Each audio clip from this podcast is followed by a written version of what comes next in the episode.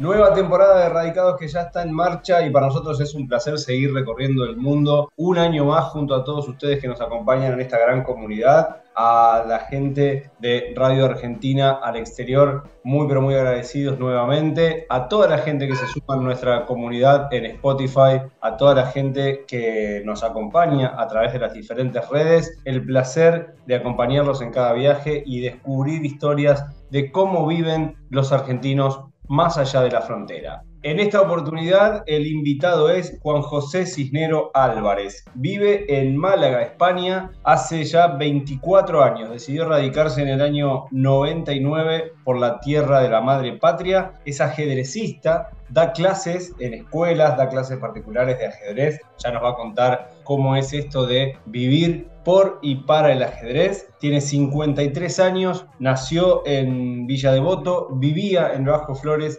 antes de emprender su viaje y hoy gentilmente nos recibe. Bienvenido, Juan José, a Radicados. Ante todo, muchas gracias a ustedes por escucharme, invitarme, atenderme y nada, aquí estoy para lo que quieran saber. Juan José, si hacemos un viaje en el tiempo hasta el año 99, ¿cuáles eran tus inquietudes y cuáles fueron esas cosas que te fueron marcando el camino para decir yo necesito experimentar, vivir en otro país, quiero probarme, conocer el mundo? ¿Qué era lo que pasaba en tu cabeza en aquel entonces y por qué decidiste radicarte en España? Haciendo memoria, muchos años atrás, antes de 1999, 6, 7, 8 años atrás ya era más joven y soñaba con viajar y jugar. Tenía otro deporte, el fútbol, y era bastante bueno, creo. Era portero, arquero, pero la verdad es que no seguí y lo cambié por el ajedrez. Pero bueno, siempre mi idea, juego al ajedrez desde los 13 años y siempre mi idea era jugar, tratar de jugar con los mejores afuera y bueno, viajar un poco, conocer y todo eso. Y nada, me fui haciendo la idea y aproximadamente ya a fines de 1998 decidí dar un paso a Estados Unidos y luego me decanté por España, ya que mi idioma, el inglés, no era muy bueno y nada. Aquí estoy a partir de ese momento. ¿Cómo aparece el ajedrez en tu vida? ¿Quién es el primero que te enseña, que te muestra este juego tan histórico, que tiene obviamente reminiscencias de muchísimos años atrás y que es, aunque no sé si la palabra es popular, es tan conocido y tan jugado a nivel que en las plazas de todo el mundo yo creo que hay una mesita de ajedrez? Correcto, ahí es uno de los juegos más populares del mundo, luego del fútbol y del atletismo. Contamos con miles y cientos de aficionados federados y más los aficionados que logran ser millones, ¿no? Y bueno, es un juego también que es prácticamente milenario y su creación se remonta al siglo V después de Cristo en India, pero ya en la región mesopotámica y sobre todo los egipcios 3.500 años antes de Cristo ya jugaban algo parecido que se llamaba el Senet. Pueden buscar ahí por internet y en las tumbas ahí de los faraones se puede ver esa especie de ajedrez, ¿no? A mí me introduce un compañero de séptimo grado, ahí yo iba al colegio Remedio de la Escalada de Tomasa de la Quintana, de ahí de Corrientes y Malavia, en Capital, en Villa Crespo, y me introduce Sergio Faskovic, que era un muy buen jugador, jugando en un recreo, y bueno, a partir de ahí me apasionó. Y ya creo que a los 5 meses pusieron como actividad extraescolar, siendo una novedad para esa época. Eso era aproximadamente 1982 u 83, la verdad es que no recuerdo bien.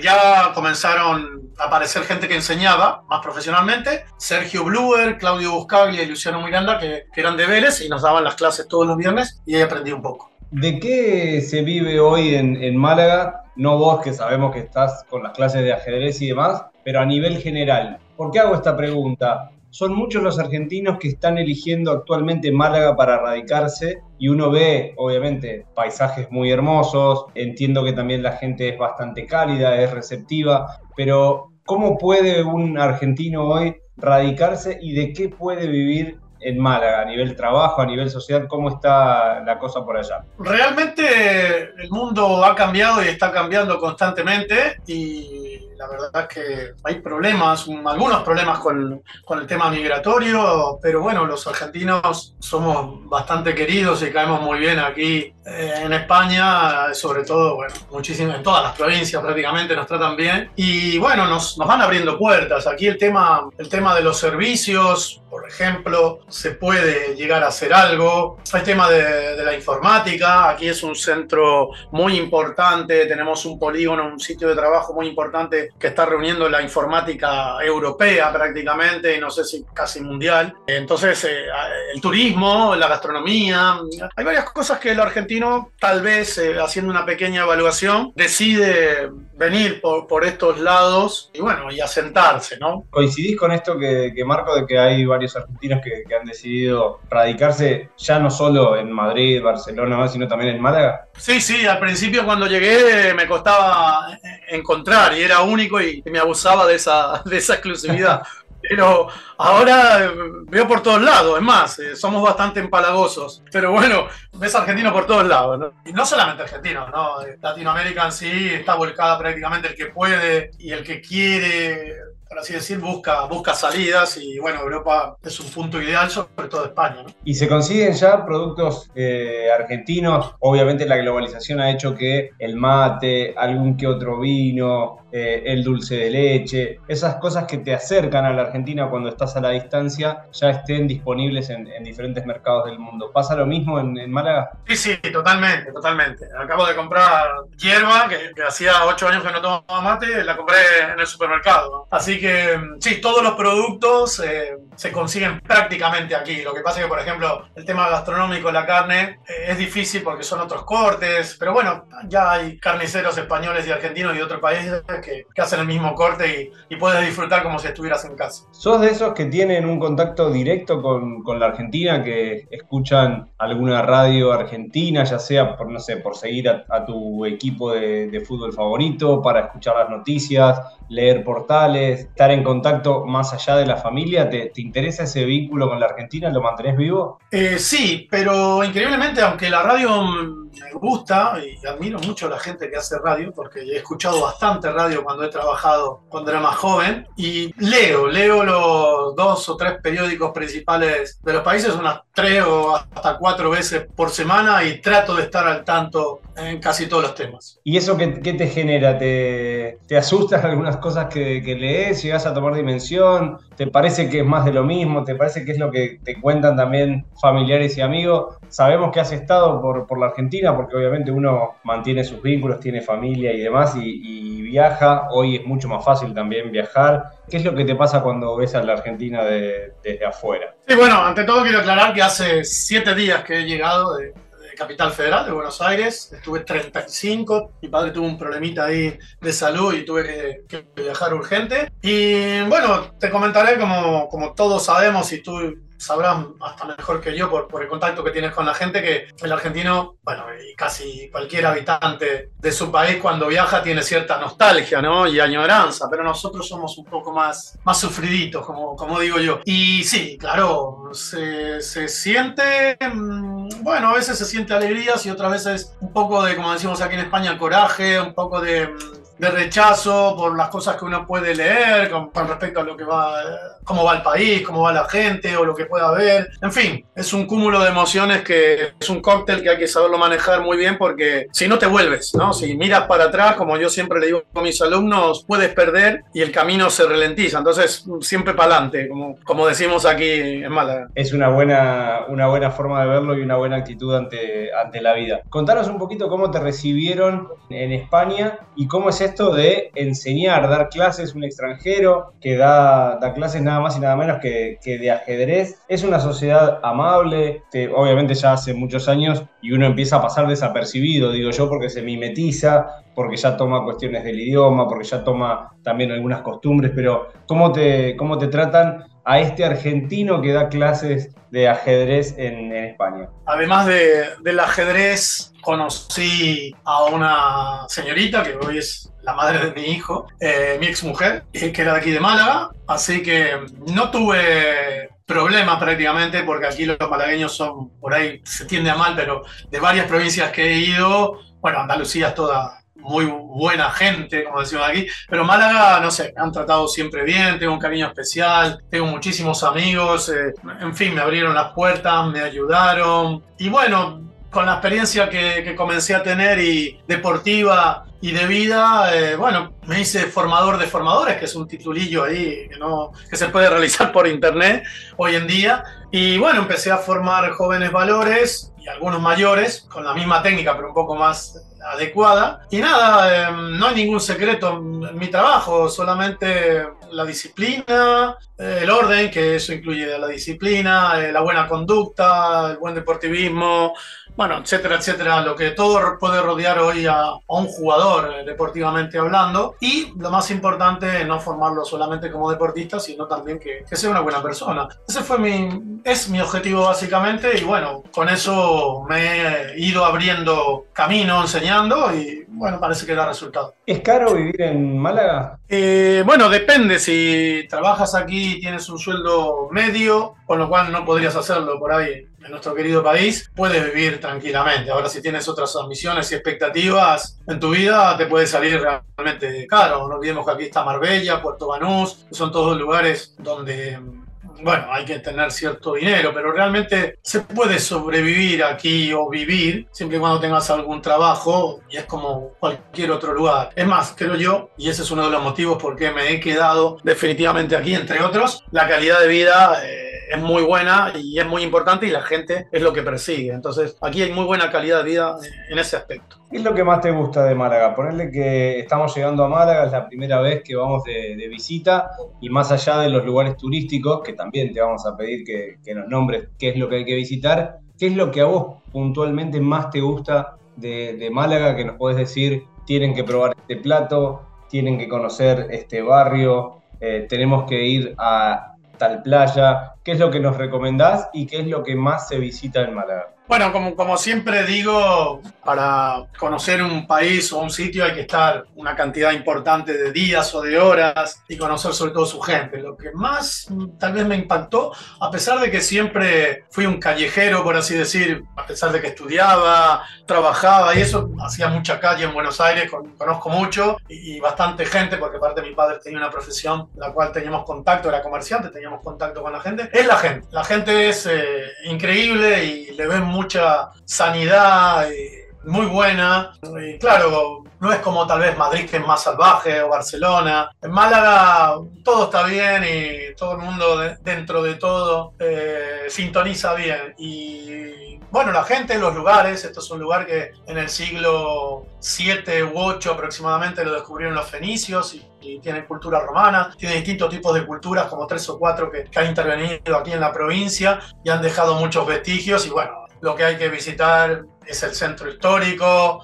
Bueno, toda Andalucía es hermosa realmente. Te puedo hablar de Sevilla, de Granada, pero bueno, Málaga tiene también su interés. Es muy importante, los 100 pueblos que tiene, cada pueblo tiene una historia, su gastronomía, no hay que perder de vista lo que se come aquí, que son los boquerones, que son como unas sardinas, los parientes de la sardina, o las conchas finas, que son como las ostras, o los langostinos, ¿no? Sí, aparte de la paella, que es el clásico, ¿no? Aquí los malagueños tienen típica comida andaluza, y es riquísimo, a mí me encanta todo, no hay cosa que no pruebe. Aparte, tuve la suerte de interiorizar o contactar con gente vieja de aquí, autóctona, hasta de 80 años, y claro, he comido y he visto y he aprendido todo, o aproximadamente casi todo, de las tradiciones de aquí. Se está haciendo agua a la boca, pero quería preguntarte también acerca de cómo es tu rutina, tu día a día. ¿Cuántas horas le dedicas a las clases? ¿Cuántas horas le dedicas también a alguna actividad física? Salir a caminar, si has incorporado algo nuevo a la hora del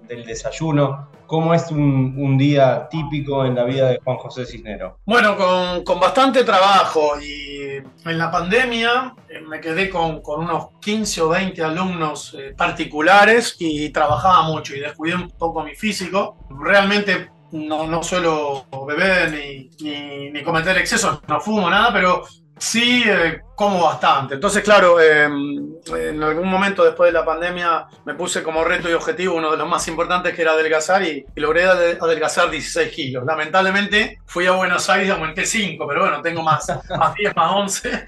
Y me levanto a las 6 de la mañana y hago casi una hora y pico de entrenamiento con estática y bueno, y banco, y luego camino una hora y a la tarde, si puedo, hago un poco más. Generalmente hago unas 2 horas diarias, pero además a algunos colegios voy caminando, unos 2-3 kilómetros para aumentar ese ritmo de ejercicio.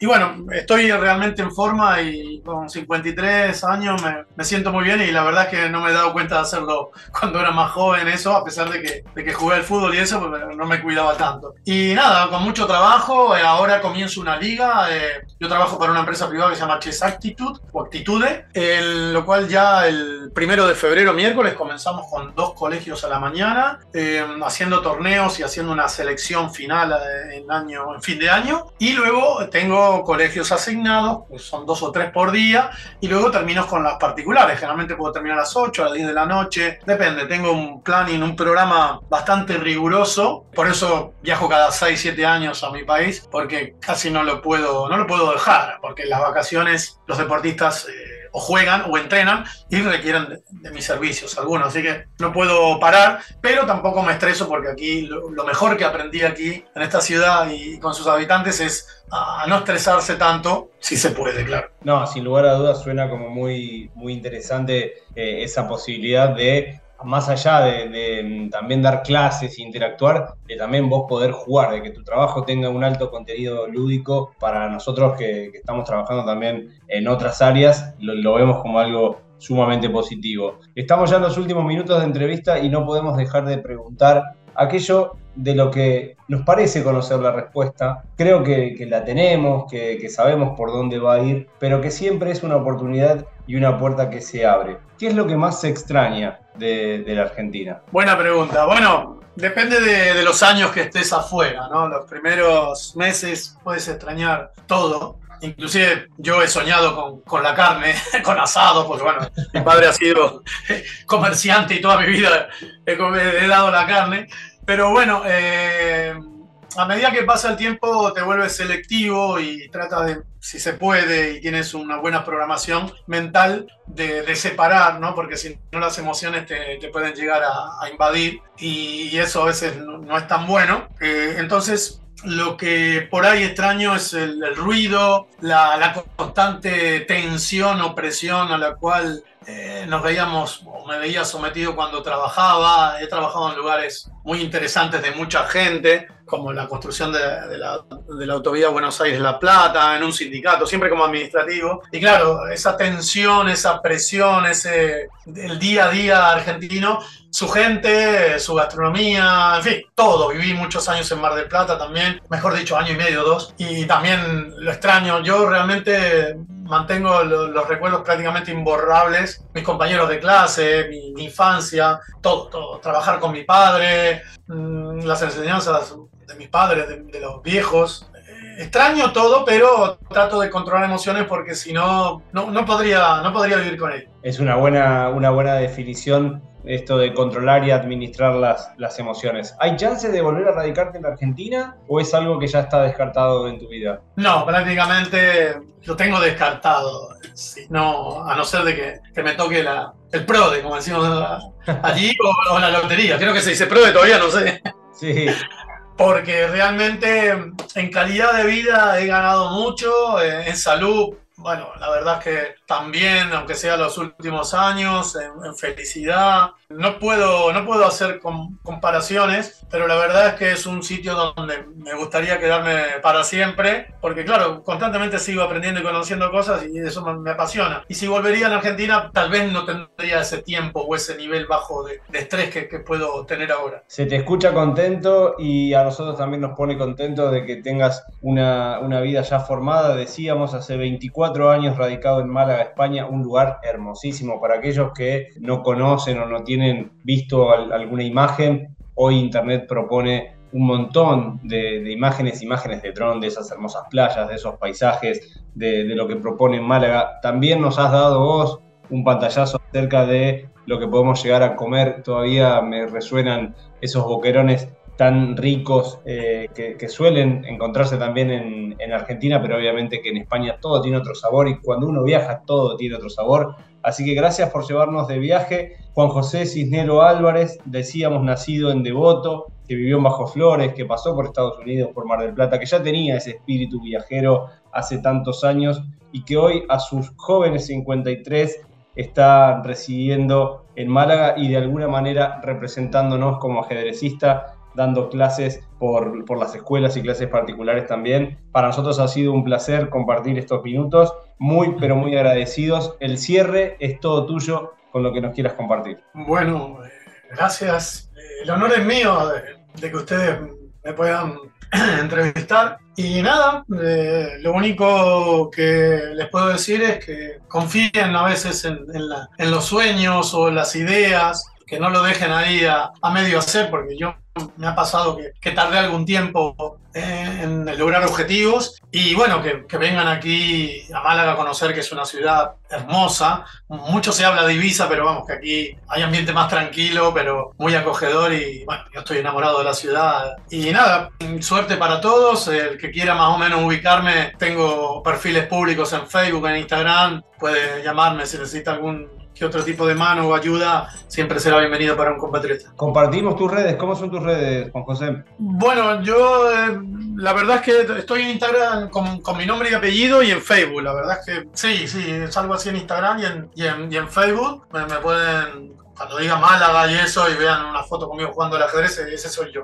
Perfecto, ahí te vamos a buscar. Gracias de verdad y un abrazo grande. A ustedes, muchas gracias y un saludo para todos.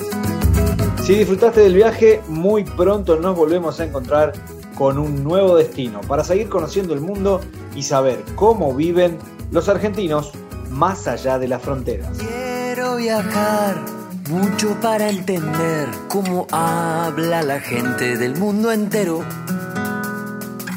Quiero saber inglés, francés, japonés, alemán e italiano. ¿A qué hora se levantan los ingleses? Y si los rusos miran la novela de las 9. Contemplar los paisajes australianos. Descubrir cuánto...